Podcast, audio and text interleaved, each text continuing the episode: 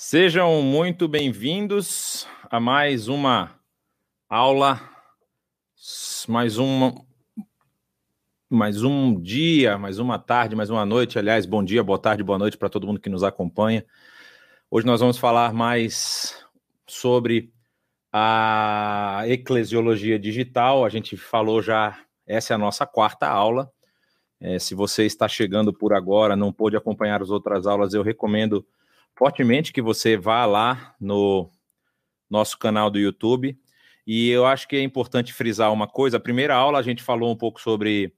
Uh, eu e o Saião demos aula sobre o que, que é eclesiologia e como a gente consegue, vamos dizer assim, transpor os limites da, da tradição, né? E não é transpor por transpor, mas porque estamos vivendo um momento ímpar na nossa sociedade que nos obriga a repensar e a, e a desenvolver, vamos dizer assim, é, estratégias para utilizar aquilo que está sendo colocado diante de nós. No caso aqui, falando especificamente da internet, da, das redes sociais, da, do, do ambiente digital, que muitas igrejas ainda estavam É, engatinhando, algumas ainda tinham até resistência em, em entrar, mas nós temos visto que isso tem mudado com o tempo, né?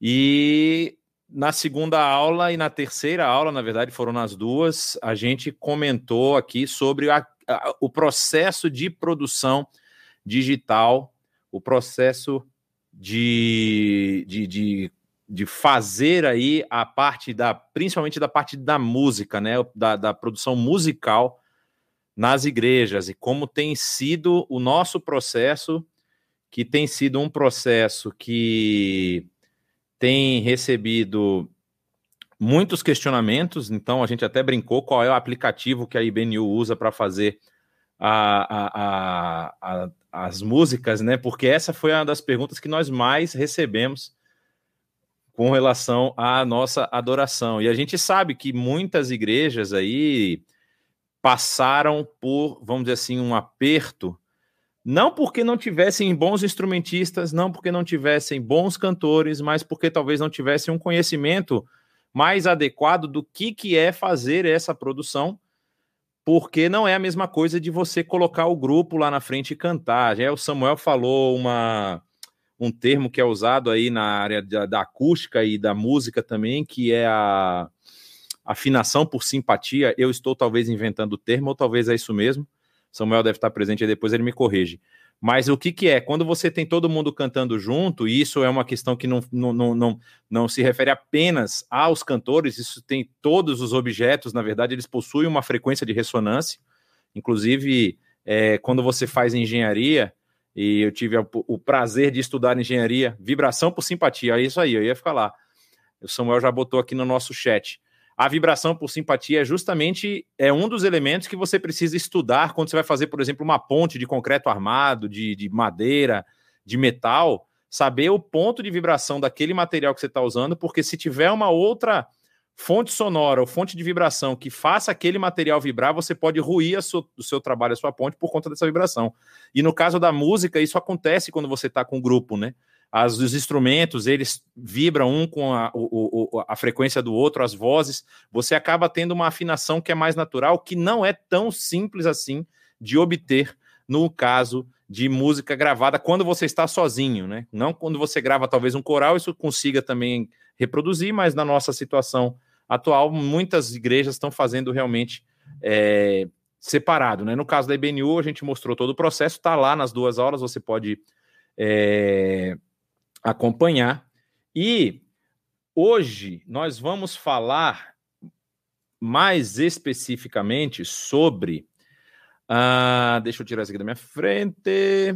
sobre a, uma das partes que tem muita dificuldade, muita gente encontra dificuldades, que é a, a, a, as ferramentas que nós temos para realizar as nossas reuniões, as nossas atividades, não apenas que eu já sei que algumas igrejas, a gente já conversando com algumas igrejas, algumas igrejas utilizaram algumas dessas ferramentas para as, os seus cultos, as suas celebrações, mas principalmente para as outras atividades da igreja, né? Então, vamos pensar aí, no nosso caso, nós temos geeks, nós temos encontro é, de ministérios, ministério de adoração, ministério de é, homens, ministério de mulheres, e aí você tem vários tipos de, de eventos acontecendo, né? Você tem as, os grupos de estudo, você tem os grupos de comunhão, que são os nossos geeks, você tem é, aulas como essa daqui. Então, o que, que você usa em cada um desses momentos, né? E aí hoje, é, isso era uma coisa que eu que eu estava falando antes e eu descobri que eu estava falando sozinho porque eu não tinha aberto a transmissão, mas aí eu volto e falo de novo para vocês, é, que é o seguinte, nem todo o conteúdo que a gente vai falar aqui vai ser para todo mundo. Às vezes, às vezes a gente, por exemplo, tocou num ponto É, técnico demais na aula passada com relação à parte de música, de, falando de softwares, falando de como faz uma edição e tudo mais, aí você faz, poxa, isso eu não entendo nada, mas de repente você está vendo na sua igreja e está precisando lá de algum apoio, de alguma coisa, e aí a gente pode, você pode passar o material de repente para alguém lá, ver se o trabalho, vamos dizer assim, está sendo feito, se eles estão no caminho. Muitas igrejas, inclusive, é, acabaram por conta de, de ter... É, parte de som, né? Já as igrejas normalmente têm toda, toda uma equipe de som e, e tem, tem é, é, microfonação e tudo mais, então o conceito foi meio que transportado, mas tem gente que quando fala desse negócio de internet aqui, trava tudo, não entende mais nada, fica cego, e aí a gente quer dar, dar, dar vistas, dar, dar visão para vocês novamente, para vocês poderem continuar. Então hoje a gente vai falar sobre essa... essa parte ali da eclesiologia digital, ou a eclesiologia no mundo digital, que envolve o quê? Envolvem as aulas, os encontros particulares, os encontros de estudo, no caso, é, é, estudo bíblico, discipulado e tudo mais, e reuniões. Quando eu coloco reuniões aqui, muitas igrejas a gente é, é, ouviu falando como que elas iam, vamos dizer assim, cumprir o que A, a legislação mandava, né? Ou seja, elas tinham lá no estatuto que necessitavam realizar X assembleias anuais, mas sem poder se reunir todo mundo, como é que você cumpre o que o, o, que o estatuto diz? Será que eles não seriam, é, é, vamos dizer assim, punidas por conta de não poderem cumprir uma, uma, uma coisa que a legislação é, estava obrigando, né? Ou que, vamos dizer assim, elas se obrigavam por conta da legislação, porque também, eu não vou entrar nesse... nesse, nesse Nesse assunto agora, que é o assunto de estatutos e regimentos internos de igreja, que a gente pode até falar um pouco mais para frente sobre isso, mas tem muita igreja que se auto-ingessa por conta de um estatuto ou de um regimento muito travado. E aí, por conta disso, você fica... É, eu, eu, eu, eu tenho uma experiência de uma igreja em que, pelo estatuto da igreja, é, toda a posse de diretoria precisava acontecer no dia trinta e um de dezembro, no culto de encerramento do ano no dia trinta e um de dezembro, porque era a tradição. Sempre tinha essa, esse culto, e aí, o que, que começou a acontecer? Os irmãos da igreja começaram a viajar, não é? E aí ficava, às vezes, o pastor e as pessoas que iam lá tomar posse, porque era obrigatório pelo estatuto. Então, existem estatutos e estatutos, talvez a gente possa falar disso mais para frente, mas o que, que eu quero falar aqui com vocês? São esses elementos, ou seja, quais ferramentas nós temos hoje que nos permitem fazer esses tipos de encontros, né, essas reuniões e tudo mais. E vou indicar aqui, mais ou menos, assim, é, é, é óbvio que muitas coisas vão se repetir, mas existem recursos que são adequados para cada situação, para cada situação. E existem recursos que são mais fáceis também, né? Você, você vai ver que muitas coisas talvez você já fez ou já participou, e você vai descobrir que não tem nenhum bicho de sete cabeças nisso aqui, é bem tranquilo. Só que alguns, algumas ferramentas, elas possuem mais recursos para a situação específica. O que, que, é, o que, que eu quero dizer com isso? Às vezes, a, a, a, por conta da pandemia, as pessoas assinaram algum tipo de ferramenta paga. E, inclusive, eu vou falar sobre a questão do que é pago e do que não tem custo. E eu vou encerrar depois falando sobre a questão da, da captura do vídeo, como é que a gente faz e tudo mais, né? E porque existem aí uma, uma, uma, algumas informações muito importantes a respeito dessa questão de captura que ajudam bastante na hora de você fazer a sua live, seu encontro, sua transmissão e tudo mais. Então a gente vai partir já para o que a gente vai ver hoje, que são a, a primeira parte que nós vamos falar sobre as ferramentas. E eu listei aqui algumas ferramentas que a gente já usou, Pode ser que você conheça alguma outra, mas, assim, todas essas aqui foram já utilizadas e, assim, nós conhecemos os prós e os contras de cada uma, não é? E eu vou passar por cima de todas elas, dizendo, assim, o que, que, o que, que cada uma é, faz, o que, que faz bem, o que, que faz mal, o que, que poderia melhorar, o que, que dá para você fazer se você já utiliza ela há muito tempo e quer melhorar a sua, a, a, a sua aula, o seu estudo e tudo mais. E, no final, é, eu vou indicar assim, o caminho que nós encontramos hoje na I B N U para fazer as nossas atividades, e eu recomendo, assim, sem ter medo de errar, porque é, tem funcionado e tem sido uma, uma ferramenta muito boa na, na, naquilo que a I B N U tem proposto, tem, tem se proposto a fazer. E... O que, que nós vamos falar? Então, vamos logo para a aula, para a parte prática, e se você tiver algum questionamento, alguma coisa, ficou com alguma dúvida, já vai colocando sua dúvida aí no, no, no, no chat do, do YouTube para a gente poder interagir aqui. Então, a primeira coisa é o WhatsApp. Muita gente acha que o WhatsApp ele serve só para mandar mensagem ou fazer video, é, videoconferência com a família, né? Na verdade, o WhatsApp ele é uma ferramenta que é, talvez das mais práticas que você vai ter.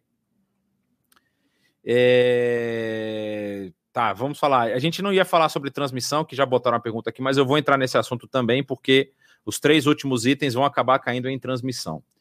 É... Não, qual a pergunta que não, não fez? Sim.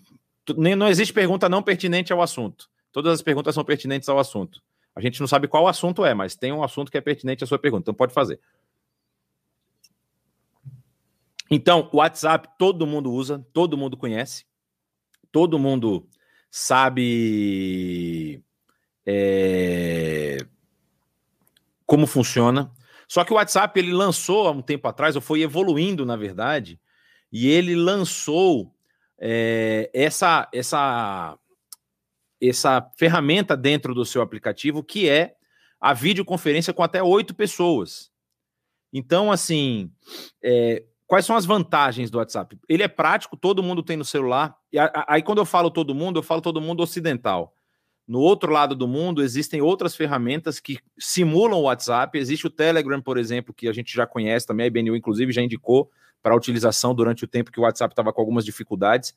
E o Telegram também faz a maioria das coisas que nós estamos falando aqui, não é? Mas a gente vai focar no WhatsApp porque ele realmente é a ampla maioria. Ele é disparado o que é mais utilizado.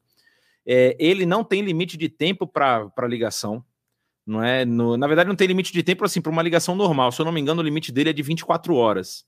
Mas ninguém vai ficar numa conferência vinte e quatro horas, a não ser que você esteja muito assim, tocado no espírito, queira fazer vinte e quatro horas de adoração, e aí dá para você botar pelo WhatsApp também. Mas o problema é esse aqui, ele só pega até oito pessoas, não é? E é o limite dele hoje, talvez no futuro eles ampliem isso, mas hoje o limite é de oito pessoas. E ele tem algumas vantagens, assim, à medida que a gente vai vendo a evolução da, da, da, da ferramenta, ela vai ganhando algumas vantagens. Primeiro, essa questão da criptografia, não é? Não que você vá fazer alguma coisa secreta e tudo mais, eu não acho. Várias empresas se preocupam com isso, principalmente com questões sigilosas e, de, de, e sensíveis, né? É, coisas de mercado, por exemplo. É, então, a, o WhatsApp ele anuncia que ele é criptografia de ponto a ponto. O que, que significa isso? Que quando você está conectado no WhatsApp, o seu conteúdo ele está sendo criptografado no seu celular, ele está sendo enviado para um servidor, e aí é que foi um ponto, é, aqui foi um ponto muito problemático durante é, algumas ferramentas, durante esse período da pandemia, algumas ferramentas foram questionadas. Uma delas, para vocês saberem, foi o Zoom. Mas eu soube que o Zoom já resolveu esse problema. Qual era o problema? Estou vendo que tem gente ali do Japão acompanhando a gente, né? E lá na China, que é aí vizinha, o que estava acontecendo? Existem grandes data centers, né? O que, que são data centers? São prédios onde só tem computador dentro. Não trabalha gente, trabalha talvez duas, três pessoas que fazem manutenção. O resto é só computador fazendo processamento. E aí, por conta disso, tanto na China como no Vale do Silício, nos Estados Unidos, em outros países, em outros estados dos Estados Unidos, por exemplo, Utah, que é um estado mais central nos Estados Unidos, ele tem muitos data centers, né? Inclusive, grandes empresas brasileiras vendem espaço nos data centers americanos. porque eles têm muito espaço, têm capacidade de processamento, e aí não podem deixar a máquina ociosa, ou seja, eles estão perdendo dinheiro, então eles querem vender que o espaço. E aí o que estava acontecendo? É, por que, que essa questão de criptografia é interessante? Porque o, o Zoom, ele tinha uma ferramenta, e a gente vai chegar nele daqui a pouco, que criptografava o seu conteúdo aqui na sua, na sua máquina ou no seu celular, onde você estava falando, e mandava isso para um data center. Só que qual é o problema? Os data centers do Zoom estavam na China. E o governo chinês não informava se lá o ponto era criptografado ou não. Se os data centers lá continuavam com a mesma criptografia, porque o que acontecia? Poderia acontecer de você mandar um vídeo e esse vídeo ser criptografado no seu celular, e aí quando chegar no servidor que vai trabalhar o seu vídeo, ele descriptografa e o seu vídeo fica como se você estivesse vendo, como está me vendo agora. Então, se você estiver numa reunião de negócios, por exemplo, quando você está falando assuntos que são de, de mercado e tudo mais, é, o pessoal de lá estava acompanhando todas as informações que você tinha. Então, você imagina que, que problema para o mundo dos negócios era esse. Mas aí, até onde eu soube, a Zoom ela transferiu o seu data center para os Estados Unidos e também faz hoje essa criptografia que é chamada de ponta a ponta. Sai do seu celular, ele é só processado no, no servidor, ele não é descriptografado, ele é processado no servidor e é mandado para o destino, ou seja, para o celular de quem vai receber.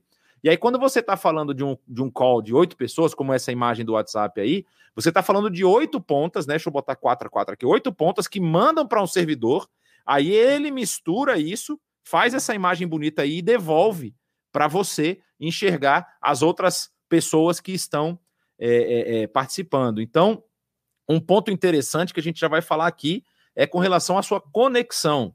Conexão é um fator importantíssimo para essa, essa, esse período que a gente está vivendo. Então, ah, qual é a banda que eu preciso ter? Tudo depende do que, que você quer fazer e de que qualidade você quer transmitir. Por exemplo, a I B N U ela tem um serviço que utiliza, é, que utiliza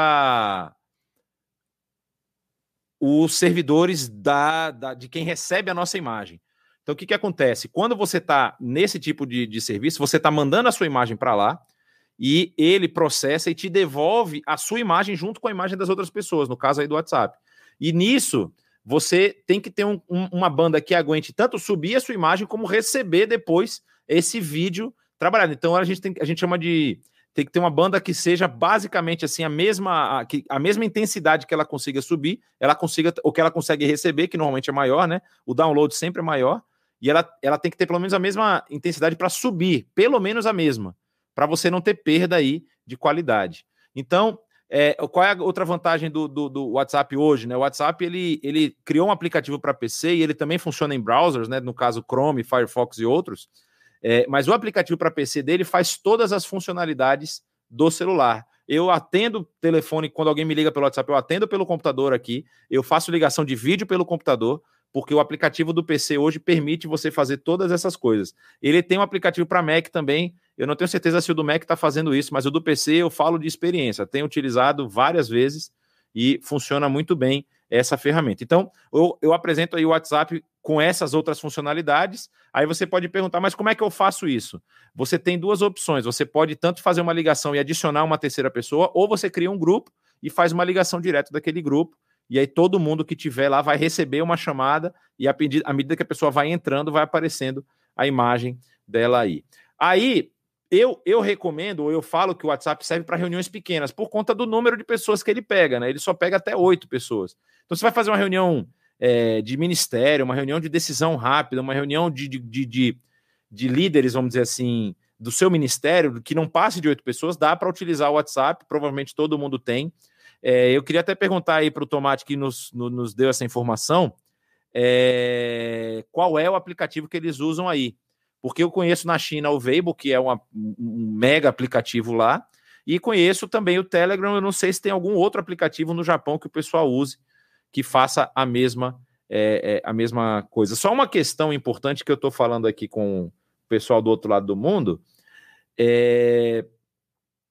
Normalmente, eu, eu falo isso também de, de conhecimento de causa própria, porque também trabalho com desenvolvimento de, de, de, de, de software, de aplicativos e tudo mais. E, normalmente, desenvolver aplicativos para... É o Line, né? Eu já ouvi o Line, o Line, eu não sei como é que o pessoal fala. Eu já ouvi falar dele também.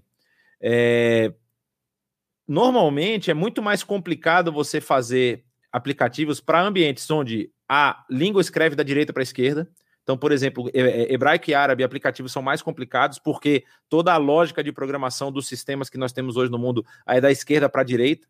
Então, alinhamentos e tudo mais é sempre pensado da esquerda para a direita.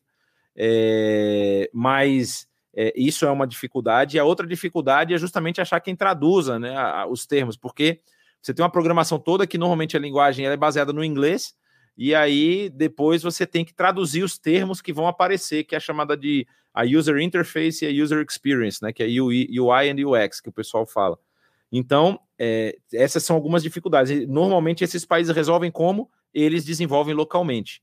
E assim, quando você fala de Japão, está falando ali de cerca de oitenta milhões de pessoas, mas quando você fala de China, está falando de bilhão. Então, o mercado dele já é autossuficiente para qualquer aplicativo que você for fazer, né? Se o aplicativo tiver sucesso, ele vai bombar aí, não vai ter problema de ter usuários. Aí vem o segundo, talvez o mais versátil de todos o que eu vou falar aqui, tá? É o Google Meet. O Google Meet, ele é uma ferramenta, assim, espetacular para várias coisas. Eu apresento aqui como reuniões e aulas, mas eu sei que algumas igrejas também utilizavam o Google Meet para os seus cultos, as suas celebrações. O que que nós temos de vantagem? A compatibilidade, ou seja, se no Brasil hoje nós temos cerca de setenta por cento de usuários, na verdade setenta por cento eu tô, tô jogando para baixo, é mais, está quase oitenta por cento de usuários Android, é, em frente ao iOS aí dos iPhones, né? Então, assim, você, o, o, o Android ele já vem com o Google Meet embutido, não é? É, não existe nenhuma, eu pelo menos nunca tive, eu estou com um celular agora que é chinês, meu celular é da Xiaomi, é, já tive Samsung, já tive Motorola, já tive L G, nenhum deles eliminou esse aplicativo. E de qualquer forma, nenhum deles também impediu de instalar. Talvez você não venha no seu sistema operacional, mas você consegue instalar ele em qualquer celular que você tiver rodando Android. É... E aí, é, o que que acontece? Ele não tinha limite de tempo. Aí quando vamos falar uma informação, a letra miúda, né? Eu, eu brinco com o pessoal assim, que esses sites que fornecem, ah, site de hospedagem, você pega o HostGator, o KingHost, site de hospedagem de, de, de, de website, e aí eles falam assim, que eles te dão transferência ilimitada, eles te dão e-mails ilimitados, eles te dão espaço ilimitado. Aí tem uma letrinha miúda que fala assim, dentro do que é a utilização normal de um pequeno site. Aí quando você vai ver o que é a utilização normal, aí você vê que você está limitado, não tem nada de ilimitado. Então, o Google Meet também é limitado a vinte e quatro horas para cada sessão. É... Se eu não me engano, a partir de cinquenta usuários já cai esse valor para doze horas. Também tem criptografia, é criptografia de ponta a ponta. Abre nos browsers também. A grande vantagem dele, no caso do P C, é essa, né? Que você não precisa instalar nada. Baixou o Chrome, baixou o Firefox. Você está rodando até o Windows Edge, não sei quem faz isso, mas tudo bem. É... é...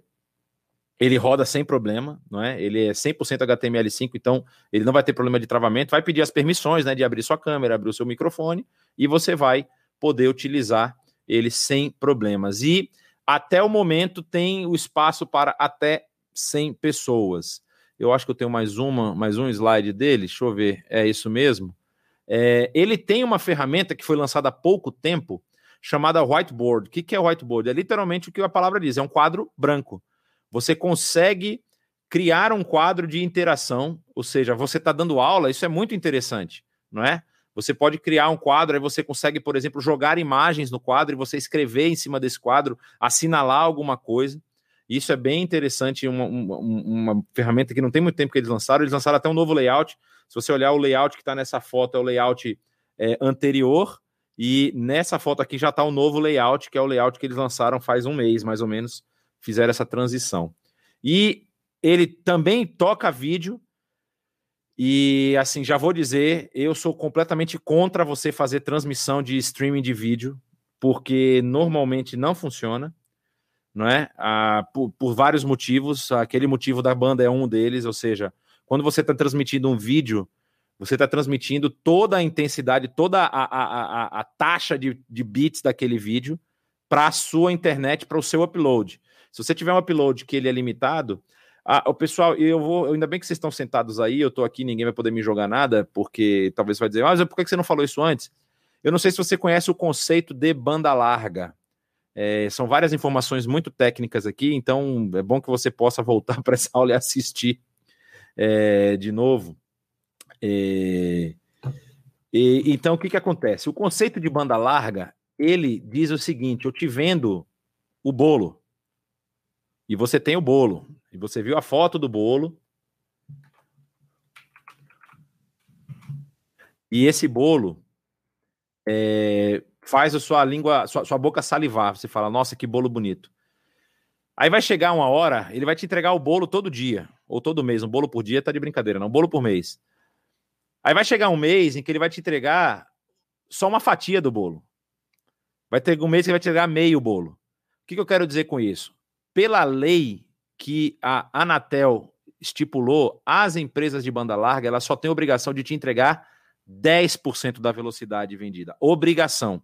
dez por cento da velocidade vendida. Então, quando você fala, ah, mas eu assinei o plano Turbo Master de trezentos mega, ela só tem a obrigação de te entregar trinta, que já é muito bom, por sinal. Mas, assim, essa é a obrigação. Se você fizer testes e você perceber que está abaixo de dez por cento, você pode abrir um chamado na Anatel e a empresa vai ter que resolver. Mas para aquelas pessoas que assinaram planos de cinquenta mega, aquelas pessoas que assinaram o plano de vinte mega, saiba que você pode estar usando dois mega e a empresa está tranquila porque ela está dentro do padrão dela. Então, essa, esse é um, um, um, um, vamos dizer assim, um agravante aí das bandas largas. É, não me perguntem qual, qual que eu indico, porque eu sou, eu sou vamos dizer assim, é, é, como é que diz? É, suspeito para falar, porque a minha banda larga, assim, eu talvez até porque eu encho o, a paciência do povo lá, ela funciona redondo, mas assim, eu sei de muita gente que tem dificuldade com banda larga e tudo isso vai influenciar na hora que você estiver trabalhando, estiver dando a sua aula, estiver fazendo a sua reunião, não é? Quer fazer a sua live e tudo mais. É, o Google Meet, a gente já usou para lives, por exemplo. Eu não coloquei lives ali porque eu não acho ele uma coisa muito prática para live. Primeiro porque essas benditas dessas barras que ele coloca na tela não saem. Então, assim, você vai ficar com aquelas botões e tal. E aí, alguns outros, você consegue deixar a tela clean para você poder fazer uma transmissão. Aí, a transmissão não é feita por ele, por, pela ferramenta, é feita normalmente por uma terceira ferramenta. A que a gente indica normalmente é o O B S, que é, é gratuita. Mas a gente não vai falar de transmissão hoje especificamente, a gente está falando mais desses encontros onde a, a ferramenta já é mais pronta, né? Você não precisa se desdobrar numa terceira ferramenta para poder fazer a, a sua transmissão. Então, é, são essas as vantagens. Então, agora vem agora o sustinho número dois. Em setembro de dois mil e vinte, a Google tinha anunciado que ela ia começar a cobrar pelo Google Meet. Ela reduziria bastante o que ela ia deixar grátis, teria limitação de sessenta minutos para cada, para cada encontro, também com cem pessoas ainda, é, e tiraria um monte de coisa. Eu acho que o whiteboard não teria, e várias outras coisas, a possibilidade de, tra- de transmissão de vídeo não teria. É, aí eu falei da transmissão de vídeo, mas não falei como, né? É, quando você vai... A, a forma que o próprio Google recomenda é a seguinte: quando você vai transmitir um vídeo, você faz um... No Chrome você tem as abas, né? Você abre dentro do seu Google Drive uma outra aba. No caso do seu Chrome, você abre uma outra aba do Google Drive, numa pasta onde vai estar o vídeo que você quer transmitir, e aí você seleciona esse vídeo, abre ele com o player lá, que é um player, na verdade, a mesma engine do YouTube, e é como se fosse um playerzinho do YouTube que vai abrir, né?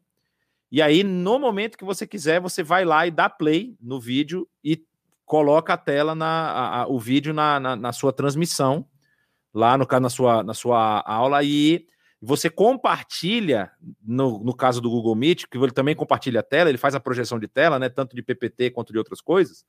Você projeta, ah, a, a, ele tem a opção de projetar uma, uma aba ou uma tab do Chrome, e você projeta isso com som.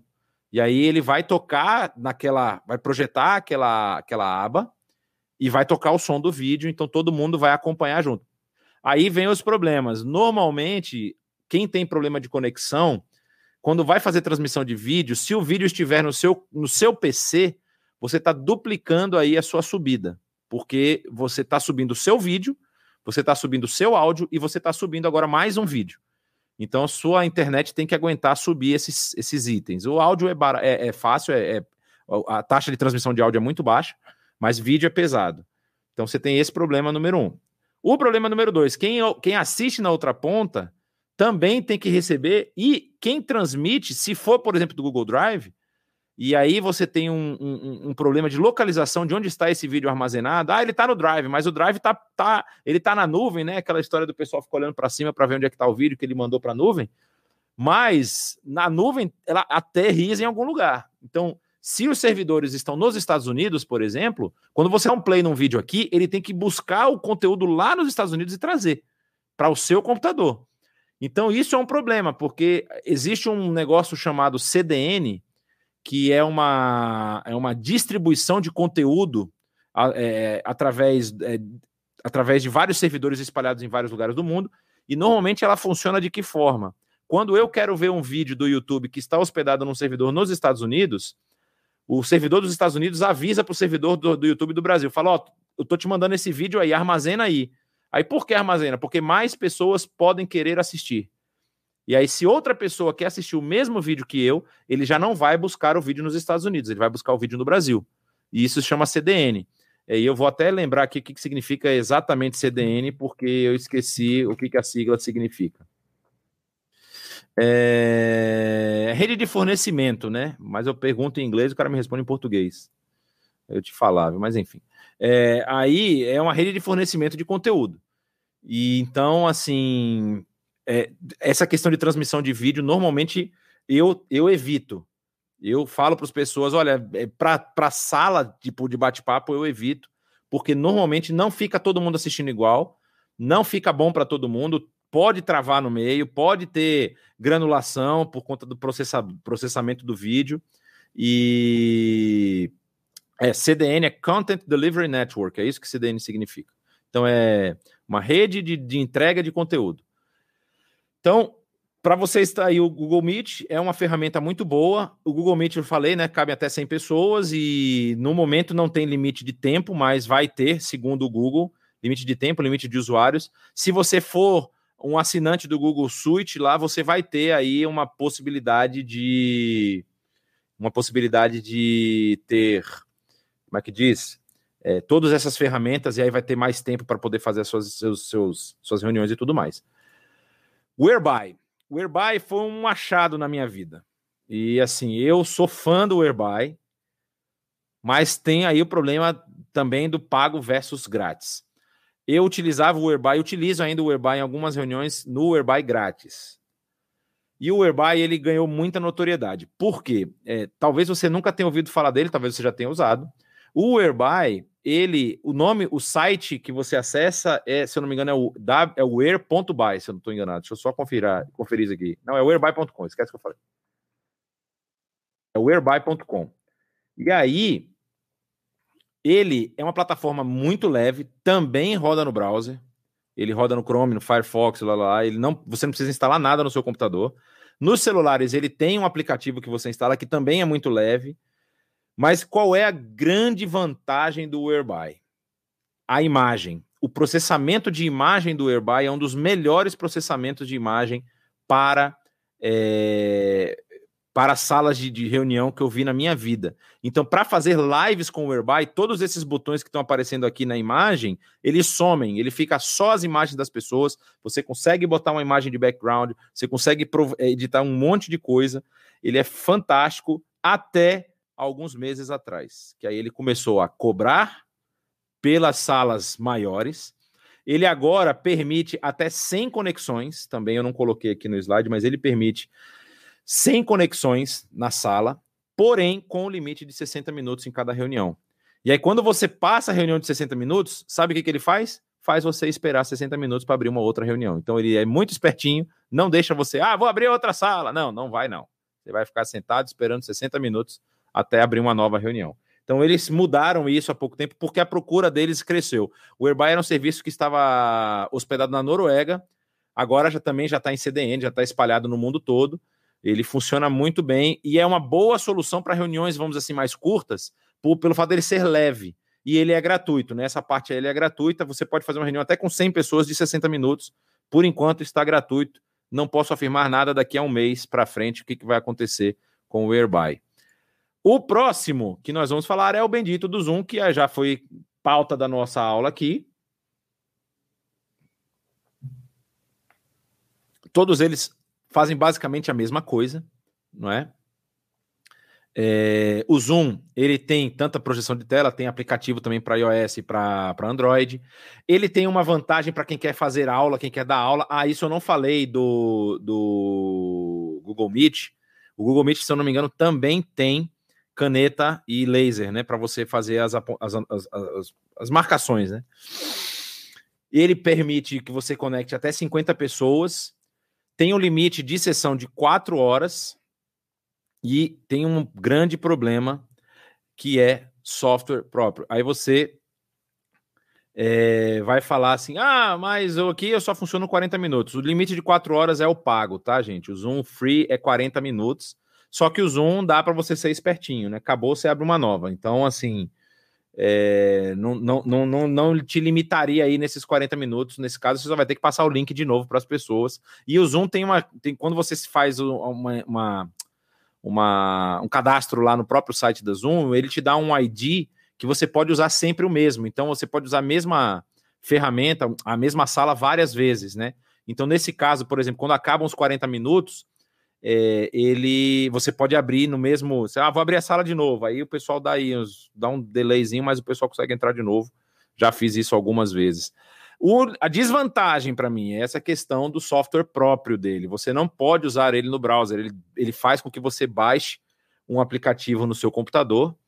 E aí, dependendo do computador que você está usando, você vai ter algumas dificuldades. E eu não me lembro se ele roda no browser, mas eu acho que ele roda no browser se tiver um plugin dentro do browser. É, ou eu estou falando do Webex, talvez. Mas, assim, ele tem... Para mim, isso é uma desvantagem. O fato dele não rodar hoje em dia, né? Não rodar. Aí o pessoal pode falar, ah, mas questão de segurança, o software próprio ele é melhor. Tudo bem, é, mas existem, para as reuniões normais, existem outros que fazem a mesma coisa e que dizem que entregam a mesma segurança. Então, assim, é uma questão de confiabilidade. Se confia ou não confia no, no, no produto, né? E aí... O Zoom é isso, então assim, é, até aqui o Zoom, o Whereby, é, o Whereby ele, ele, ele, ele é melhor, ele não, eu não indico ele tanto para aula porque ele não tem os recursos de aula, não é? Se eu não me engano, o Zoom, é, alguém pode até me corrigir, é, eu estava falando que o Zoom tem online sim, é, mas eu acho que tanto o Zoom quanto o Webex, se eu não me engano, você tem que instalar um, um, um, um appletzinho no, no, no seu browser para poder rodar. É... Aí o que que acontece? Esse, material, esse Zoom e o Webex, que nós vamos ver daqui a pouco, e também o Google Meet, eles são bons para dar aula por conta das ferramentas. O Google Meet, se eu não me engano, você tem uma possibilidade de bloquear, é, o, de fechar o microfone de todo mundo, mas eu acho que os usuários podem continuam abrindo. A não ser que seja o, o, o Google para escola, que é o Google, o Google que, é, que é o Google de ensino, eu esqueci o nome dele agora. Que aí você é o, vamos dizer assim, o professor, você é o apresentador, então você tem controle total. O Zoom também tem isso, né? O Zoom ele tem uma sala onde você tem poderes totais, você pode abrir o microfone de quem quiser, fechar o microfone de quem quiser, e aí ele tem aquelas ferramentazinhas, né, de levantar a mão e tudo mais, não é? É, o Zoom, o Zoom ele tem uma capacidade gigantesca. Se eu não me engano, o Zoom chega a mil pessoas. A Aline está falando que ela chegou até oitocentas pessoas conectadas. Se eu não me engano, o Zoom chega a mil. O Webex também chega a mil. Mas, assim, o Zoom e o Webex pagos, tá? O Zoom Free não vai chegar. O Zoom Free, eu estou falando aqui no caso do, do, do Zoom Free. E aí, é... você tem essas ferramentas para aula que são muito boas. Ah, aí o Zoom tem uma vantagem, por exemplo, com relação aos outros. O Zoom conecta diretamente com o Facebook. Você consegue fazer live no Facebook via Zoom diretamente, sem precisar de nada. Você só vai colocar o seu canal do Facebook lá e ele faz a transmissão automaticamente. Aí o pessoal que usa Zoom talvez me indique aí se ele faz para o YouTube também. Eu não tenho certeza se ele faz para o YouTube. Mas eu sei que para o, para o Face ele faz direto, tá? Então vamos falar do Webex também, que é uma ferramenta, para mim, de todas as ferramentas aqui que a gente viu até agora, é a mais completa. E eu vou citar por quê. Tem seus problemas também, mas assim, é... o principal problema se chama bolso, né? Que você tem que ter um bolso bem fundo e bem cheio para poder sustentar, porque ele não é um software tão barato. Mas o free dele também faz as mesmas coisas, com exceção de que ele tem as limitações de é, cinquenta minutos por reunião, ele pega até duzentas pessoas no, no free, mas você pode, no caso do, do, da conta paga, você tem um número absurdo. Se eu não me engano, ele tem salas de eventos que pegam até cinco mil pessoas. Eu, eu, eu preciso confirmar essa informação. Mas o, a, sala, a sala normal, a sala pessoal chega até mil. E aí ele também tem todas as mesmas coisas. Ele projeta a sua tela, projeta P P T, ele tem caneta, tem apontador, ele tem marcação, ele tem, tem, ele tem várias ferramentazinhas para aula que são fenomenais. E aí tem essas desvantagens, que para mim é uma desvantagem, né? Ele roda melhor quando você tem o software dele instalado, em vez de rodar ele no browser, não é? É, se eu não me engano, quando você roda ele no browser, ele, ele abre uma instância do browser dentro do... É um negócio meio estranho, abre uma janelinha na sua frente e tal. Então, é, tem tudo isso. E aí, quais as grandes vantagens para mim dessa plataforma? Uma vantagem que para mim faz uma diferença assim, enorme. Você carrega o seu conteúdo na plataforma. Então você vai dar uma aula, você tem um slide lá com um P P T com cinquenta slides e você acha que vai ficar pesado. E às vezes você está com internet que não é tão boa, então quando você passa aqui demora dois, dois minutos para poder passar para o pessoal, né? Você já está na terceira slide, a galera está no primeiro. Então assim, quando você carrega esse conteúdo na plataforma, a plataforma gerencia o seu conteúdo, ou seja, você está transmitindo o seu slide do Webex e não do seu computador. E aí isso é uma vantagem muito grande, porque quando você dá o clique para passar o slide, passa para todo mundo ao mesmo tempo, não é, não tem delay, porque ele é que está controlando isso. Então, para aulas, isso assim, a gente usou ele durante um ano passado, ele é muito bom com relação a isso. Ponto número dois, você tem o modo, é, vamos dizer assim... Overlord, você é o chefão da, da, da, da, de tudo, e aí você controla quem fala, quem não fala, põe para fora, bota para dentro da sala, você fala o que você quiser com ele, porque você manda em todos os controles. Então esse modo evento aí, que é um modo que a gente usou bastante no ano passado, é, ele tinha essa vantagem de você poder controlar. Então quando você quer fazer uma aula, por exemplo, aula mesmo, num seminário, na faculdade e tudo mais, e aí você quer que o aluno faça a pergunta, não precisa ser via chat. O cara pode simplesmente levantar a mãozinha, você abre o microfone dele, ele faz a pergunta que ele quer fazer e depois continua a vida, todo mundo segue feliz. E se fizer besteira de uma pergunta ruim, você fecha o microfone e não abre nunca mais. Mas assim, tem essa possibilidade. E a terceira, terceira, terceira, cadê a minha câmera? Tá aqui. Terceira grande função do, do Webex, que inclusive até o momento, até o momento, é o único que eu sei que faz isso. Posso cair do cavalo aqui, que nem o apóstolo Paulo não caiu, porque não disse que tinha cavalo nenhum no texto de Atos, mas enfim, é, isso aí vocês pesquisam depois. É, posso quebrar minha cara aqui dizendo isso, mas até hoje eu não vi nenhum outro que possua lista de assinatura para entrar em um evento. Então, o que, que significa isso? A gente colocou ali A G O e A G E, que significa Assembleia Geral Ordinária e Assembleia Geral Extraordinária.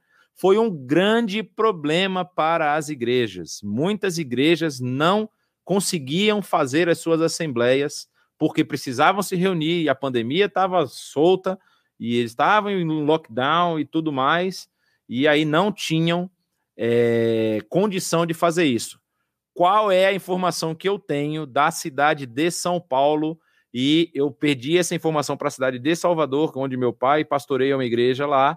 É, eu não me lembro qual foi a resposta que ele me deu, então eu vou falar só da de São Paulo, é a seguinte: os cartórios estavam aceitando essa lista de assinatura das salas do Webex, ou seja, você criava um formulário, e aí por que, que eu falei com campos personalizáveis? Porque lista de assinatura de assembleia precisa ter R G e C P F, que, não, que são campos brasileiros.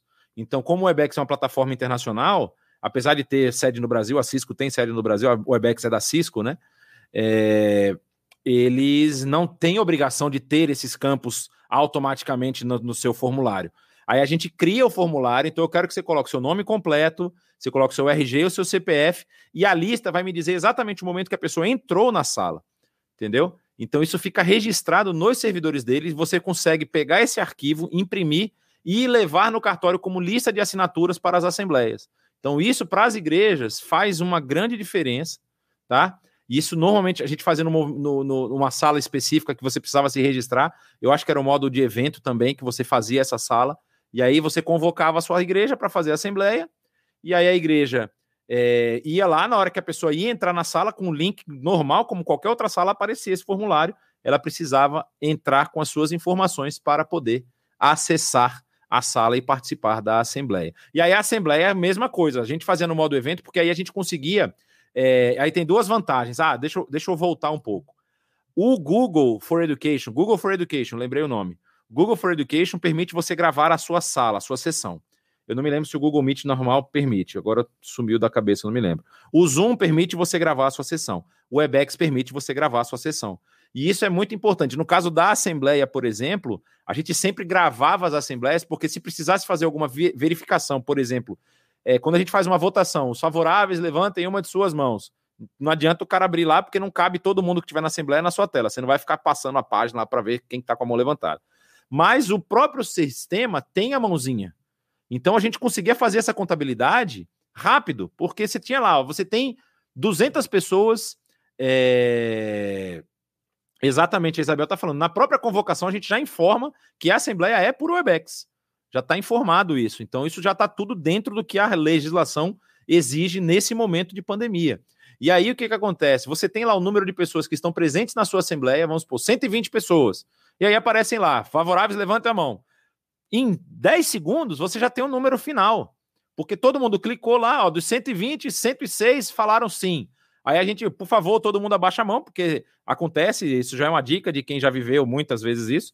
As pessoas levantam a mão e saem para tomar um café, né? Aí você já está no quarto assunto, o cara está com a mão levantada lá. Então você tem que falar pro pessoal, levanta a mão e, por favor, abaixa a mão. Aí eles vão lá, clicam no botãozinho da mão, a mão abaixa. Aí é contrários pelo mesmo sinal. Aí o pessoal... E com isso gravado, você tem toda a documentação que você precisa. Você tem a gravação, você tem a sua lista de presença e você tem, é, aí no caso, depois a ata que vai ser normalmente assinada pelo presidente e pelo... Ou pelo vice, pelo secretário. Normalmente é pelo secretário que assina, assina o primeiro, o segundo secretário. É, e na ausência deles, eu acho que é o tesoureiro que assina, né? Primeiro... Eu não me lembro exatamente como é que está no nosso estatuto, mas enfim. É, essa é uma ferramenta que, nesse aspecto, nenhuma outra eu, eu encontrei que faça isso. Até o momento não encontrei. E por conta disso eu digo que ela é a mais completa de todas, ela consegue cobrir todos os outros campos e, é, e, e te dá ainda esse, essa, essa ferramenta aí para esse momento que as igrejas têm vivido, né? Presidente e um secretário, exatamente. Obrigado, Isabel.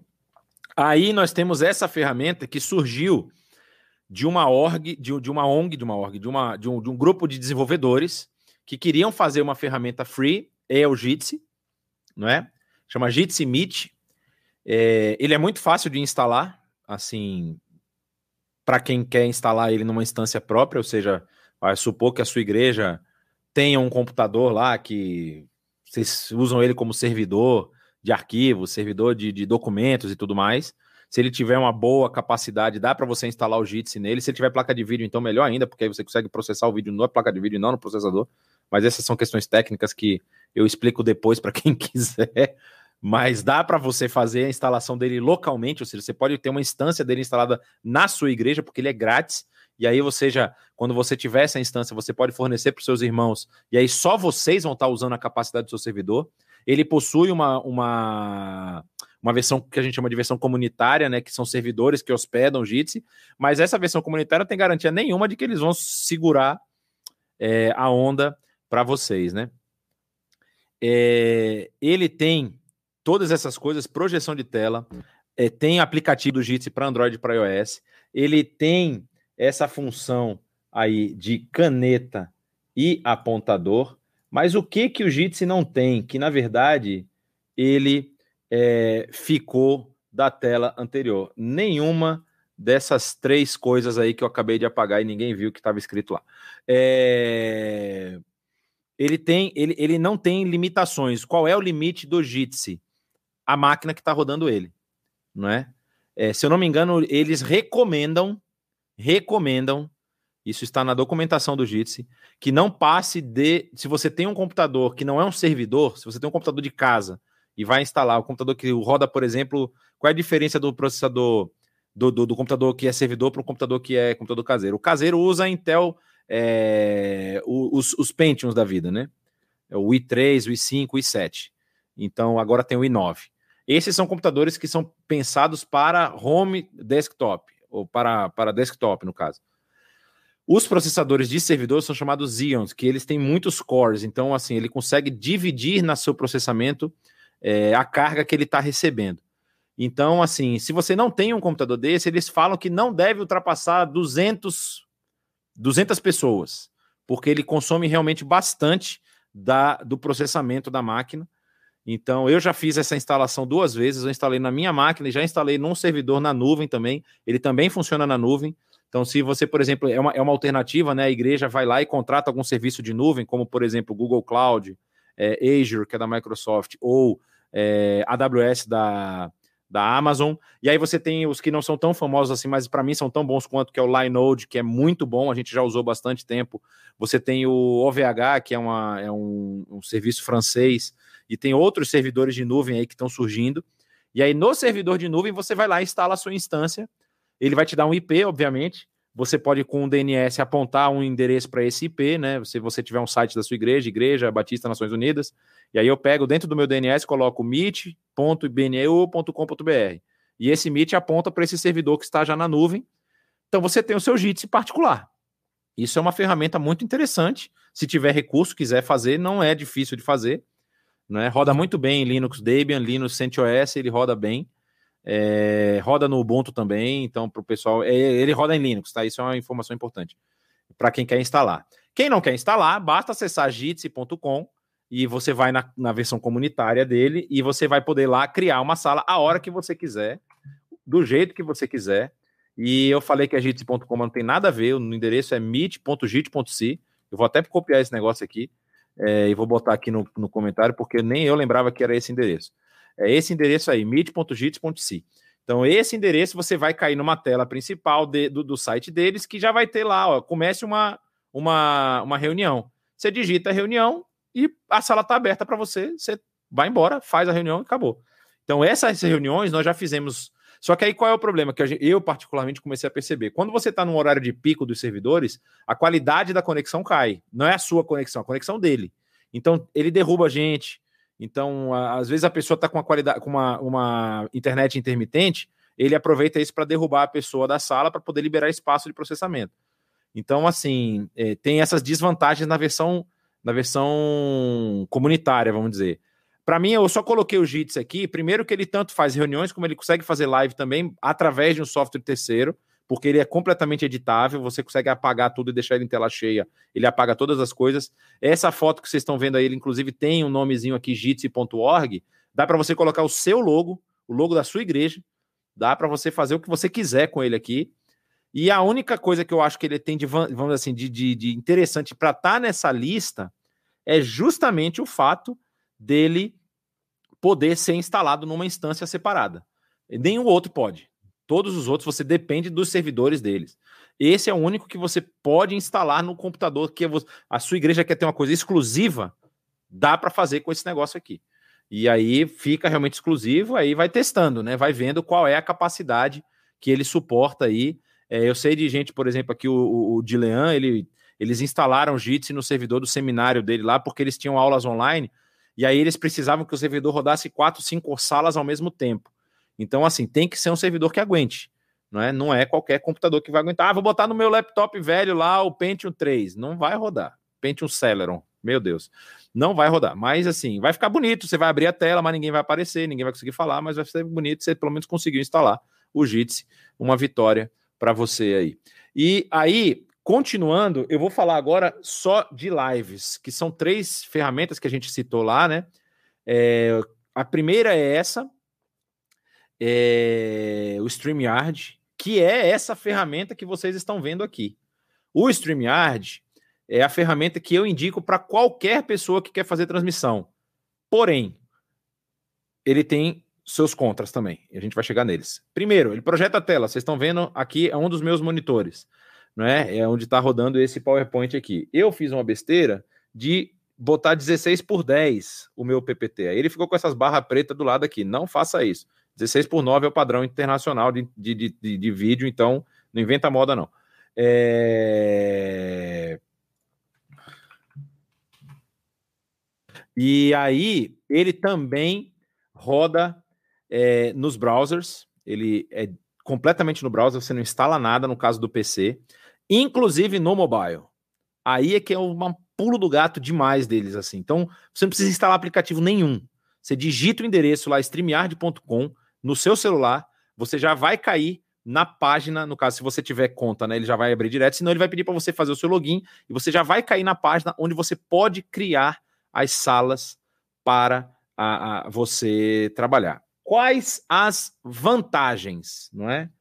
Ponto número um, ele é white label. Vocês estão vendo aqui o logo da I B N U no canto superior direito. Você consegue customizar ele para a sua aplicação. Porém, cifrãozinho está aí do lado, não é à toa. Só na versão paga. Na versão grátis, olha o que, que aparece, que é, é bonito o negócio. Fica esse negócio aí para você, desenvolvido por StreamYard. E você não tem como se livrar disso na versão free. Ele vai ficar te acompanhando enquanto você for fazendo a sua live, tá? E aí é o problema, ou seja, é, a versão grátis, ela tem alguns outros limitadores, inclusive. Deixa eu, deixa eu só pesquisar um negócio aqui. É...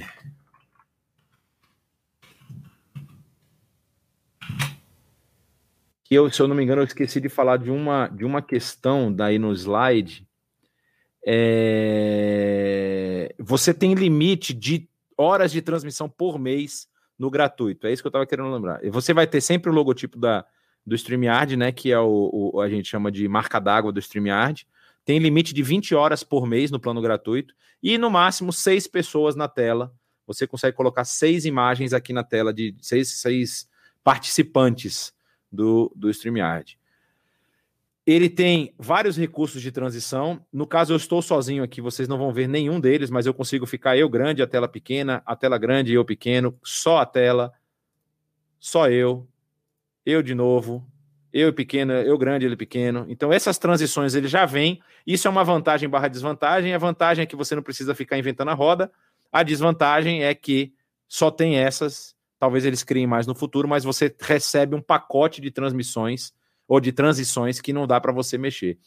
Segunda grande vantagem do StreamYard, conexões em múltiplas contas. Ou seja, do StreamYard, você transmite ao mesmo tempo para YouTube, para Facebook, para Twitch, para... Deixa eu pegar o resto das coisas aqui que ele tem mais. Espera aí. Quantas transmissões simultâneas?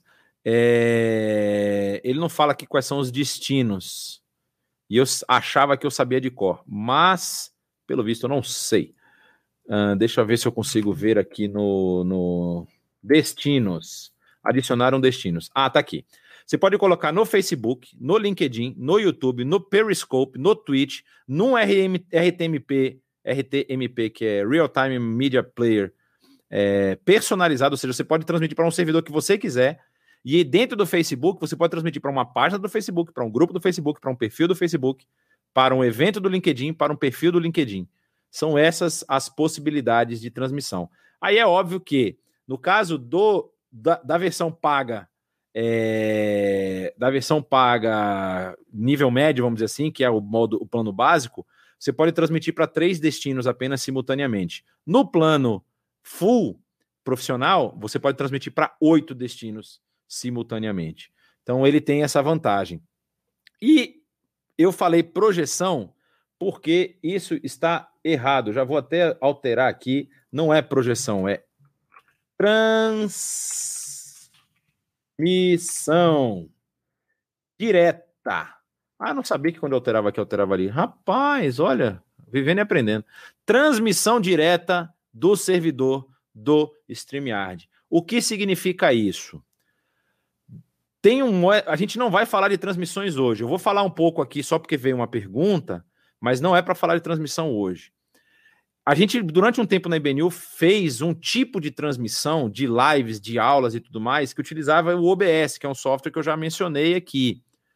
E qual é a grande questão do O B S? O O B S roda localmente, ele roda na sua... Não loucamente, roda loucamente também, mas ele roda localmente, ele roda na sua máquina.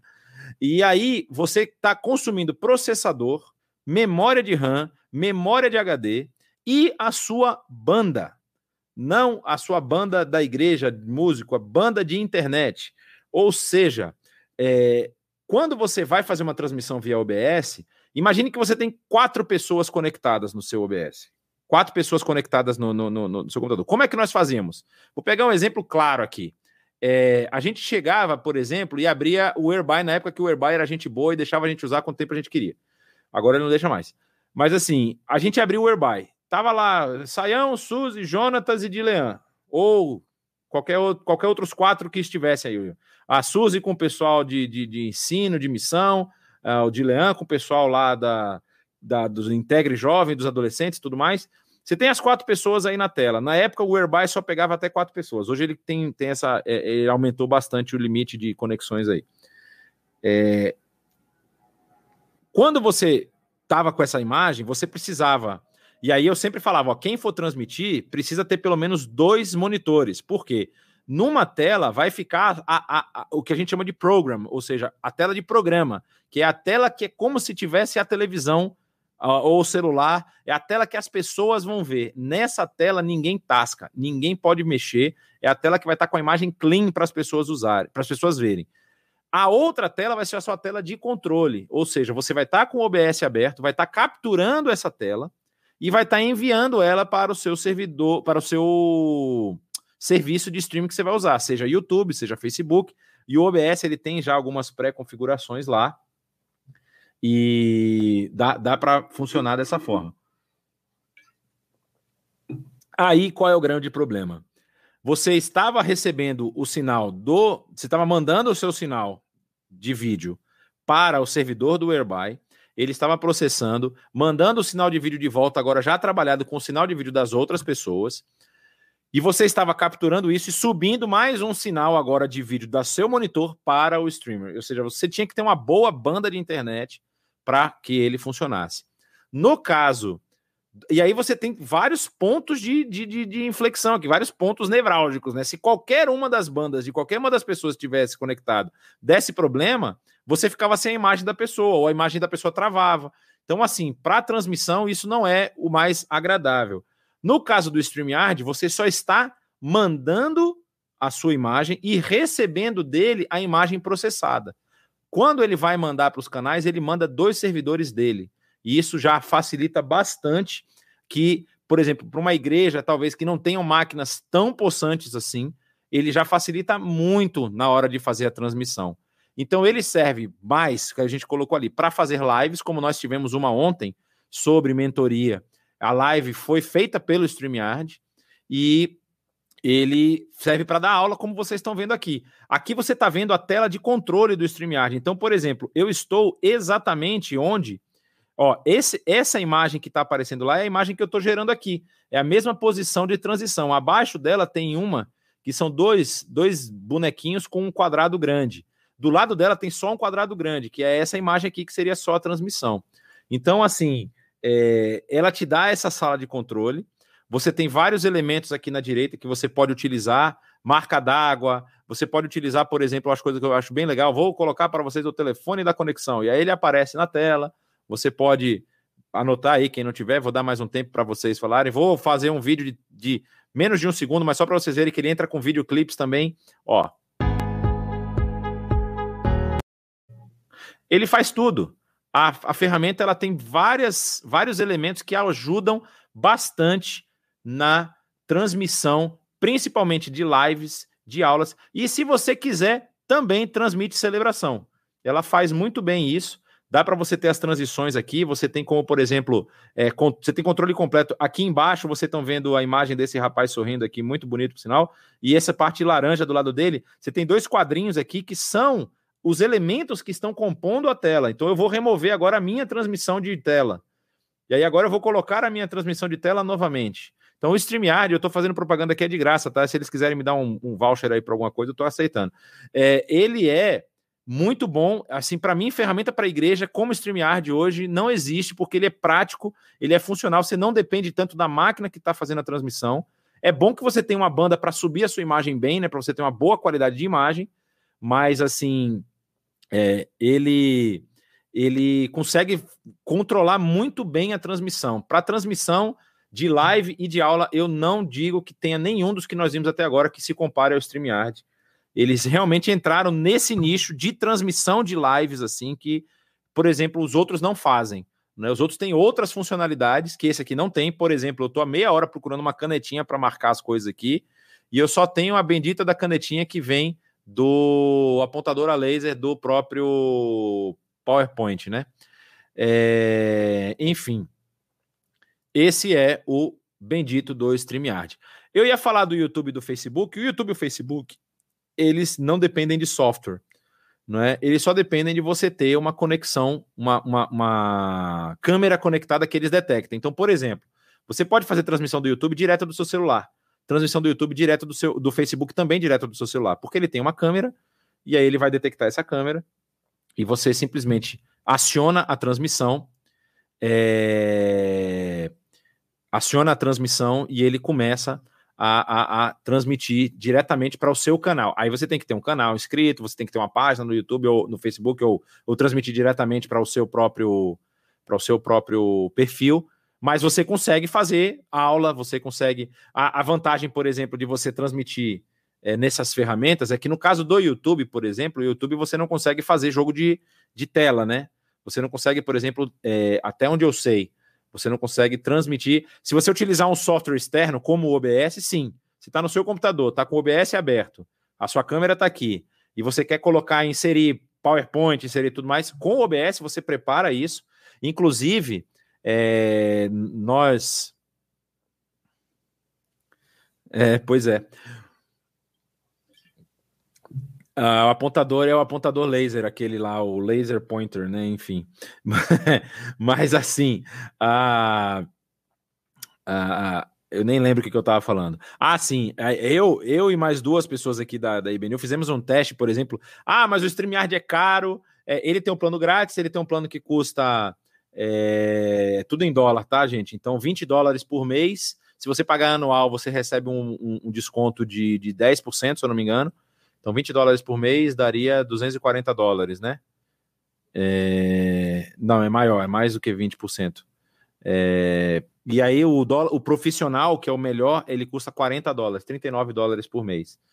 E aí você, tipo, tem todas essas funcionalidades, você não tem limite de transmissões, né? Você pode se acabar de fazer transmissão, não tem as dez horas, as vinte horas lá que o outro faz.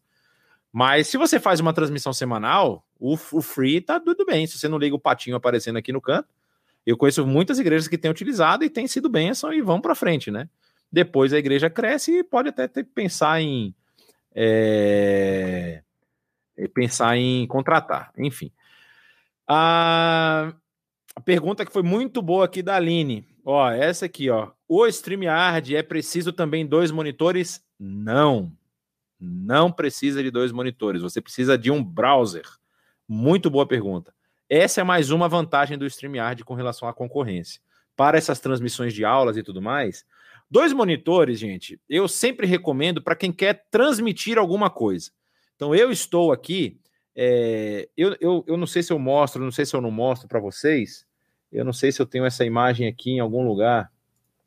Eu queria mostrar para vocês o que, que é a minha tela de trabalho. Eu tenho quatro monitores. Eu trabalho com dois monitores, um em cima do outro e mais dois nas laterais. É, porque eu trabalho com programação. Então, assim, para mim, qualquer pessoa que usa só um monitor, ela é um herói. A pessoa é uma heroína, um herói é uma heroína, porque é muito difícil eu trabalhar com monitor só hoje. Eu não consigo mais. E aí, assim, ah, mas monitor é caro. Tem monitor barato. Você encontra monitor no O L X barato aí de cento e cinquenta reais, cento e quarenta reais. É, eu paguei cinquenta reais no monitor, porque eu tenho um servidor que roda aqui atrás. Eu, tenho, eu paguei cinquenta reais no monitor, que era um monitor menorzinho. Como servidor você faz só código, você não vê imagem, você não vê nada. Então é um monitor de, de, de dezessete polegadas quadrado. É, ou é de quinze polegadas quadrado, alguma coisa assim. Mas ele fica lá parado, desligado o tempo todo. Só quando eu preciso mexer no servidor em alguma coisa de código que eu vou lá e ligo ele. Então assim, dois monitores servem para quando você quer transmitir. Então você vai dar uma aula, você quer ver as pessoas...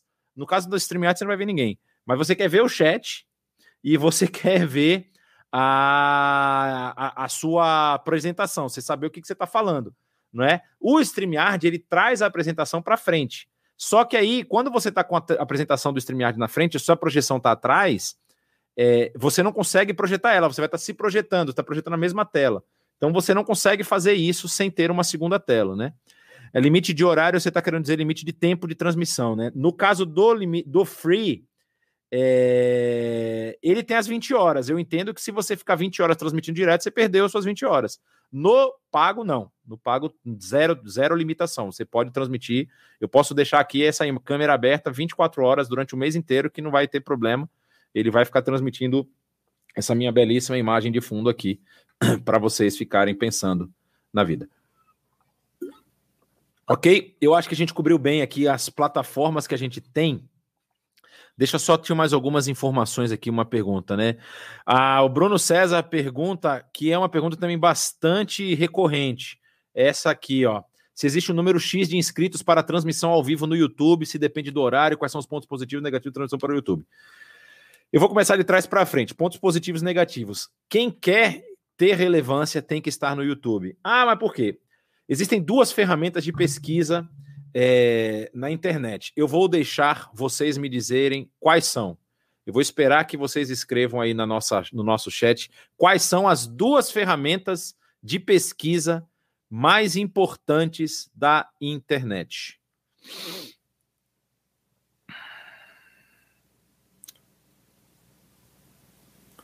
E eu estou esperando a resposta. Google, obrigado. E qual é a outra? Google todo mundo sabe, né? Google é bonito. Qual é a outra informação, a outra principal? Ninguém? Dou-lhe uma, dou-lhe duas, dou-lhe três. É o YouTube. Então, eu tava na cara de vocês. Vocês estão no YouTube. Vocês estão no Yahoo? Yahoo nem existe mais, jovem. Você, você não é uma pessoa jovem, você não ouve K-pop. Já viram esse vídeo, né? Mas, enfim, é... o YouTube é a segunda maior plataforma de pesquisa do mundo. Disparado, disparado. Todo mundo pesquisa no Google, depois do Google pesquisa no YouTube. Porque, assim, no Google você tem a informação, no YouTube você tem como é que faz. Então, assim, no YouTube você vai ver a pessoa quebrando a cara, tentando fazer o que você está tentando fazer. Aliás, é, como eu sou programador, eu já falei, a, a, a gente trabalha muito com, com linguagens e tudo mais, e às vezes tem uma coisa do software que eu preciso fazer que eu nunca fiz. Meu, é YouTube na veia. Bota aqueles caras lá, que bota, os indianos salvam a gente nessa hora, porque os caras fazem tudo. Aí ele faz um vídeo mostrando como que ele produziu aquela ferramenta que você está precisando. Aí você vai lá e fica vendo o cara assistindo lá e vai fazendo. Então, assim, é... não tem como negar que você tem que estar no YouTube. Não tem como negar isso. É obrigatório. Ah, mas e o Facebook? Ah, mas e o Instagram? Você pode até multiplicar nessas outras plataformas. A minha... Eu sou velho. Eu tenho cabelos brancos. Já falei isso em outras lives. A Mirna diz que eu sou o William Bonner.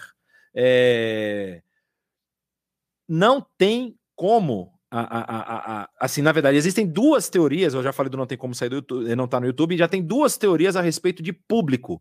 Se você deve pulverizar a sua audiência ou se você deve concentrar a sua audiência. É... Pode ser que sim, né? Estão falando aqui para carregar os comentários.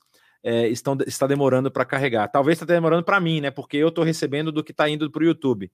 É... Essa é uma... Ô, Tomate, eu, eu acredito, eu só tô brincando com o meu amigo aqui. O Yahoo, ele, ele, o Yahoo foi um dos pioneiros também da internet, né? O Yahoo, o A O L também, né? Que é o American Online, ele, ele foi muito, muito importante. Mas, assim, hoje o Google supera todos, né? É absurdo. Talvez na China, a China tem o famoso Baidu, né? O Baidu, ele é concorrência forte na China, mas ele não funciona tão bem quanto o Google, né? E então o pessoal lá...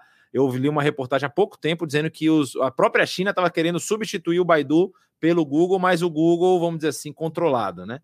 É, então, vamos lá. Qual a questão dos inscritos? Rolou uma história de que para você fazer transmissão você precisava X inscritos. Não é verdade. Qual é o problema? Para você manter a sua transmissão, você precisa de número X de inscritos. É, porque quando cresceu muito a demanda no YouTube... É, a última informação que eu tive pode ter mudado essa informação, até porque quando a tecnologia avança fica melhor, ou seja, aumenta espaço, aumenta processamento, os novos processadores são mais rápidos e tal. É, você tinha que ter mil inscritos para que a sua transmissão não fosse derrubada. O que, que significa transmissão derrubada? Si- significa que você perdeu o que você transmitiu? Não. Significa que naquele momento você não está live. Você vai entrar depois, quando o YouTube processar o seu vídeo, você entra com o vídeo lá. Mas você não fez a transmissão naquele momento. Então, exigia, o YouTube começou a exigir mil inscritos, por conta, óbvio, de processamento. Não é? Eles eram free, ele, é, é, eles, é, exatamente, o manter era isso.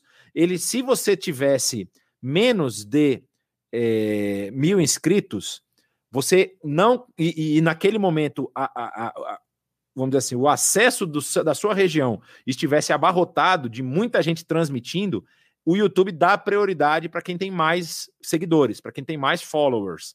Então, por isso que os caras que fazem esses vídeos o tempo todo aprendem, clique, curta, compartilhe, blá, blá, blá, o, o, o, o se inscrever é o principal, porque a inscrição vai dizer o número do, do alcance que o seu canal tem, não é? E, obviamente, a, as curtidas e compartilhamentos fazem a sua, o seu canal ter relevância. É, uma coisa está atrelada à outra. Então, quanto mais as pessoas curtem e compartilham o seu conteúdo, mais o seu canal começa a aparecer nas pesquisas do Google e do, e do YouTube também.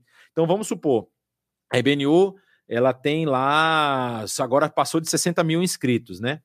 É, mas vamos pegar uma outra igreja que não tem, uma igreja que tenha seiscentos inscritos. Na hora que entra o YouTube da I B N U e o YouTube da igreja, se o Google, o YouTube precisar é, priorizar uma das duas contas, ele vai priorizar a conta que tem mais gente. Por quê?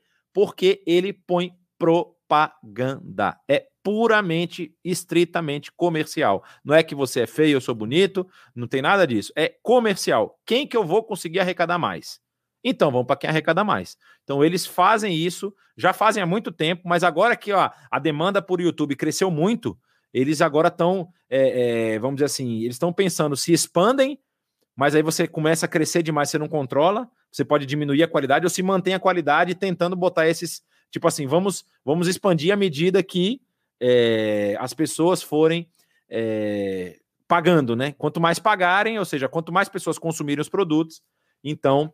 você é, consegue crescer, consegue ter mais contas rodando ao mesmo tempo. E tem essa questão do horário, sim, tá? Tem a questão do horário, não é? A depender de quanto, como está o fluxo naquele momento, a sua conta pode ser, vamos dizer assim, é, eu, não, eu, não, eu não quero soar aqui soberbo, por favor, não é, não é minha intenção, mas assim, a gente nunca passou por esse problema, mas a gente soube de gente que passou, de que tentou entrar ao vivo e não entrou, entendeu? Então, eu não sei exatamente o que, que acontece, porque como a gente não passou por isso, quando eu cheguei no YouTube da I B N U, eu não me lembro exatamente como que nós estávamos, mas a gente teve um crescimento constante, e aí, assim, a última, o primeiro número que eu me lembro da I B N U era na casa de treze mil inscritos. Então, depois foi crescendo, crescendo, nós hoje chegamos a sessenta. Mas, assim, é, tem sim, eu sei de gente que falou, pô, tentei entrar e não consegui. Aí eu não sei se ele não permite você entrar ou se ele simplesmente fala assim, ó, vai me dando o seu conteúdo aí que depois ele aparece. Pode ser uma das duas coisas. É... Eu vou voltar um pouco que a Aline fez uma pergunta a respeito, eu acho que da parte da adoração da semana passada, né? Que a gente fez um musical em ambiente aberto. Como vocês fizeram para captar as vozes e eliminar os ruídos externos? É, Aline, eu, se eu estou... É, Com a, se os cabelos brancos não afetaram a minha memória, é, eu acho que você está falando do Natal, que foi um musical que nós fizemos num ambiente lá em Atibaia, né? Acho que as pessoas estavam até de branco, se eu não me engano. É, ali foi o seguinte, é, as vozes elas foram captadas em estúdio e lá foi o, a, a, a, a apoteose, a apresentação em si. As pessoas lá elas foram... fazer apenas a encenação, a captação não foi feita lá naquele local, né? Tanto que você vê que tem várias tomadas, né? Tem duas, três câmeras filmando, aí você tem corte de imagem. Então foi, na verdade, foi, uma, foi uma, quase uma produção de um videoclipe naquele caso, não é? Mas, assim, é, é, não foi captado lá, não. Existe forma de captar bem em ambiente externo? Ambiente externo é uma incógnita, porque você pode chover, você pode pegar vento, você pode pegar várias coisas, granizo e tal. Dá para captar? Dá. Tem, ferra... tem equipamentos para isso, tem, por exemplo, o que a gente chama de, de dead cat, né, que é o que é aquela espuminha que você põe na frente do microfone cheia de um espelhinho para fora, aquilo barra a, a, a entrada da, da, da curva de vento do microfone. Então, ele consegue diminuir bastante o ruído do vento, por exemplo, que é um dos maiores problemas quando você está captando em externa, em área externa. E é, tem um... tem um, um, um, um, algumas formas de você depois limpar esse ruído também. É, na verdade, só para vocês terem ideia, é, eu ouvi dizer que em Hollywood é, o negócio é tão louco que eles gravam as cenas externas, eles gravam as vozes dos atores, depois eles põem os atores em estúdio para regravar as suas vozes. Ou seja, a conversa que foi gravada lá, ela é regravada em estúdio. Olha como é que é o negócio. E aí você imagina a, a, os Vingadores, né?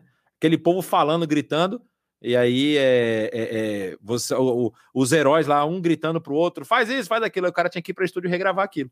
Então, assim, é, é muito difícil você fazer gravação externa e o negócio funcionar redondo cem por cento. É bem complicado. Vide os nossos queridos vídeos de batismo, quando o pessoal vai batizar Na, na praia, por exemplo, né? Se não tiver uma boa captação, o trabalho fica aqui com a gente de achar a limpeza perfeita lá para poder tirar, extrair a voz do fundo, né?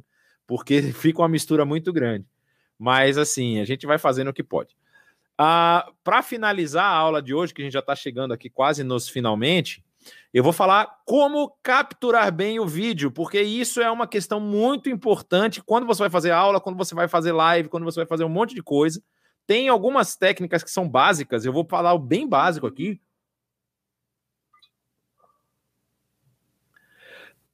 Ai, tô falando demais já, a garganta tá começando a... Uma coisa que é bem básica, mas vale a pena vocês terem essa informação com vocês para poder é... utilizar depois, né? Para vocês perceberem, já se perceberem como é que... É, pode melhorar um pouco a sua imagem. Iluminação e enquadramento são os dois itens extremamente importantes aí. Você está vendo aqui na sua esquerda, aqui eu vou usar o, o apontador. Apontador. Tcharam! Você está vendo aqui na sua esquerda a posição da lente da câmera. Nenhum ponto de luz entra na lente da câmera. Ó, a iluminação não deve entrar na lente da câmera. Então você nunca pode ter uma luz superior, uma luz lateral, que esteja incidindo na lentezinha da câmera. Vocês querem entender por quê? Porque quando a câmera está te filmando e entra a luz na câmera, acontece esse efeito aqui, ó, chamado de flare ou reflexo. E o flare faz... E a câmera, normalmente, ela tem compensação. Ela vai tentar compensar essa luz que está entrando. Ela vai alterar a cor. Ela vai alterar, é, por exemplo, a, a granulação da imagem, porque ela vai ter que aumentar a sua capacidade de captação. Então, é ruim quando o ambiente é escuro. É ruim quando o ambiente está iluminado na direção errada. Então, você sempre tem que falar de frente para a iluminação. Na minha, no meu caso aqui, eu vou citar, vou mostrar para vocês a diferença. Deixa eu ver se eu tenho um black screen aqui. Ó, eu fechei a tela que está aqui acima da minha cabeça, onde está o P P T. O P P T tem uma parte branca gigante. Então, quando eu fecho, eu só fico com a minha iluminação lateral aqui. Eu nem liguei a outra. Agora eu vou ligar a outra iluminação que é mais superior. Então, eu estou com as duas luzes ligadas agora, iluminando o meu rosto. A luz de cima, que fica acima da minha cabeça, ela não interfere nesse caso, porque ela está para baixo e ela, a, os raios de luz não entram aqui na direção da câmera. Então, assim, eles falam que esse setup aqui é o setup perfeito, né? Você tem a pessoa que está sendo filmada aqui no centro e você tem uma luz que é a luz-chave, que é a luz principal, a luz de preenchimento, porque quando a luz está um pouco de lado, ela vai gerar sombra no outro lado e aí você preenche com a outra luz do outro lado para poder tirar essa sombra, né? E o backlight é para não ficar escuro no fundo. Então aí você tem esse, esse setup básico. Ah, mas eu preciso ter isso na minha casa? Não, você pode ter o nosso amigão aqui, ó, Ring Light. Você só não pode usar óculos. Você só não pode usar óculos porque Ring Light e óculos são inimigos mortais, como Harry Potter e Voldemort. Eu sei porque eu assisti o filme há pouco tempo. É, o ring light, ele vai sempre gerar esse efeito aqui no óculos. Não importa. Olha, vocês estão vendo o reflexo nas minhas lentes, porque como os monitores estão muito próximos, eu não consigo fugir do reflexo aqui. Então eu já convivo com ele, abracei o reflexo e vamos para frente. É, pensei até em fazer uns reflexos no cabelo. Piada ruim. Mas vamos lá. É... O ring light, não, não adianta você ter óculos anti-reflexo, não adianta, porque ele vai gerar a imagem. Qual sugestão você me dá? quarenta e cinco graus, você tirar ele da sua face e para cima. Você iluminar ele de cima para baixo. Você vai diminuir a incidência dele no seu óculos. Pode ser que ainda fique alguma sombra de luz aqui, mas você está iluminando bem o seu rosto, não é? E o ring light virou uma febre, né? Todo mundo estava comprando o ring light para torta e a direito. Então, assim, é, ele ajuda. E é importantíssimo uma boa iluminação para, é, para uma transmissão de qualidade. A Amanda está dizendo que ela só consegue ver a luz redonda nos óculos das pessoas. É verdade. É o que chama atenção, né? É o que chama atenção. E, por final, passando a parte da iluminação, nós vamos falar agora sobre enquadramento. Como eu cansei de receber vídeo que a pessoa tá assim, quer ver, ó? A pessoa me manda um vídeo desse jeito, assim, ó. Bom dia, meus irmãos. Gostaria, tá iluminando o teto, né? É, tá, tá filmando o teto. Enquadramento. Para lives e para aulas, eu sou fã do enquadramento, que não é nenhum desses dois que tá aí na imagem, mas é um enquadramento centralizado. A, a, a, vamos dizer assim, a linha do, da testa ou dos olhos, ela passa nessa linha aqui. Esse, esse quadro está dividido nessa forma aí, porque se chama regra dos dois terços, tá? E a regra dos dois terços é, você vai passar duas linhas paralelas, dividindo a tela em três pedaços iguais, na horizontal e na vertical. Então, isso vai gerar pontos de cruzamento. Nos pontos de cruzamento, são os lugares onde vocês precisam estar. Então, quando você vai fazer uma tomada externa, olha como tá, essa tomada externa foi feita. O rosto da pessoa está próximo do ponto de cruzamento e você consegue pegar o fundo. Então, por exemplo, seria mais ou menos eu fazer isso aqui, ó, na minha imagem, né? Deixa eu mostrar a minha imagem aqui. É, seria mais ou menos eu estar nesse enquadramento aqui.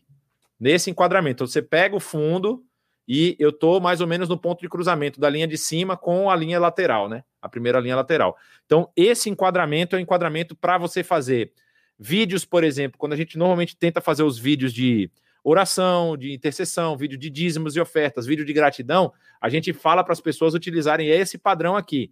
Ah, mas eu já vi na I B N U...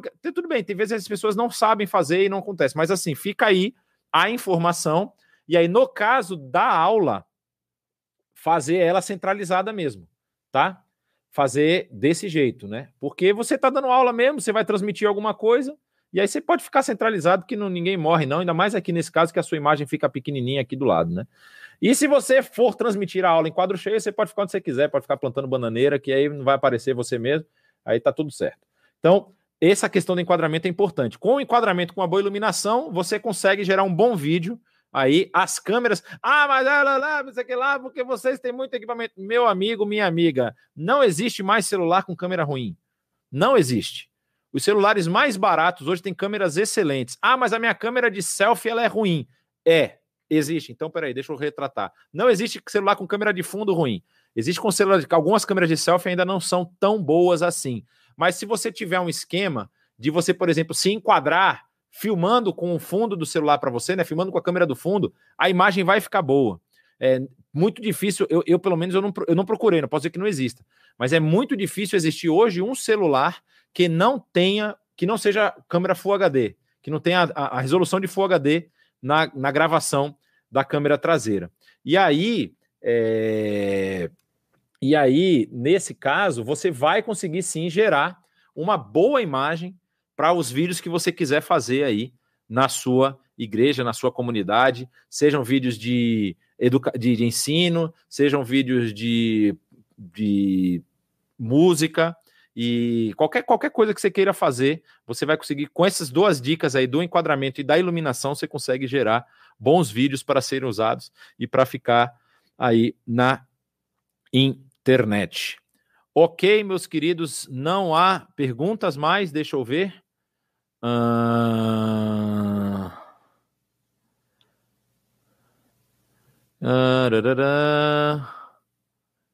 Na faculdade, sim, já li isso aqui. Japão, desculpa. Não, acabou as perguntas. Bom, se não temos perguntas, nós vamos encerrar essa aula aqui. Na semana que vem, é, vai ser surpresa para todos nós qual será o assunto, porque eu não lembro. É, deixa eu ver aqui. Uh, na semana que vem, provavelmente, eu vou falar sobre...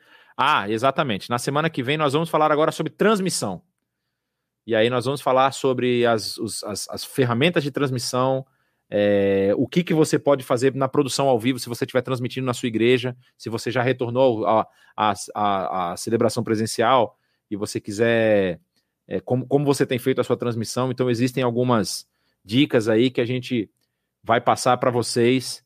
E, assim, a, a gente já falou isso algumas vezes, né? Porque a I B N U, ela não entrou na internet na pandemia, né? Nós já estávamos fazendo transmissão desde dois mil e treze, para vocês terem uma ideia. Então, até dois mil e dezenove, no caso dois mil e vinte, né? Que o covid dezenove chegou em dois mil e vinte. Sete anos aí a gente já estava na, na estrada fazendo as transmissões. Então, a gente tem alguma coisa que a gente aprendeu nesse caminho e quer compartilhar com vocês, tá bom? É, Deus os abençoe. Não se esqueçam que domingo de manhã nós temos celebração e no sábado à tarde, às dezessete horas, dezenove horas, perdão, não às dezessete, dezenove horas, e eu estou parecendo o Matusalém nessa imagem, mas é, às dezenove horas nós teremos a nossa outra aula que é... é É, como é que é mesmo o nome da aula, gente? É a nova geração, isso eu sei. É...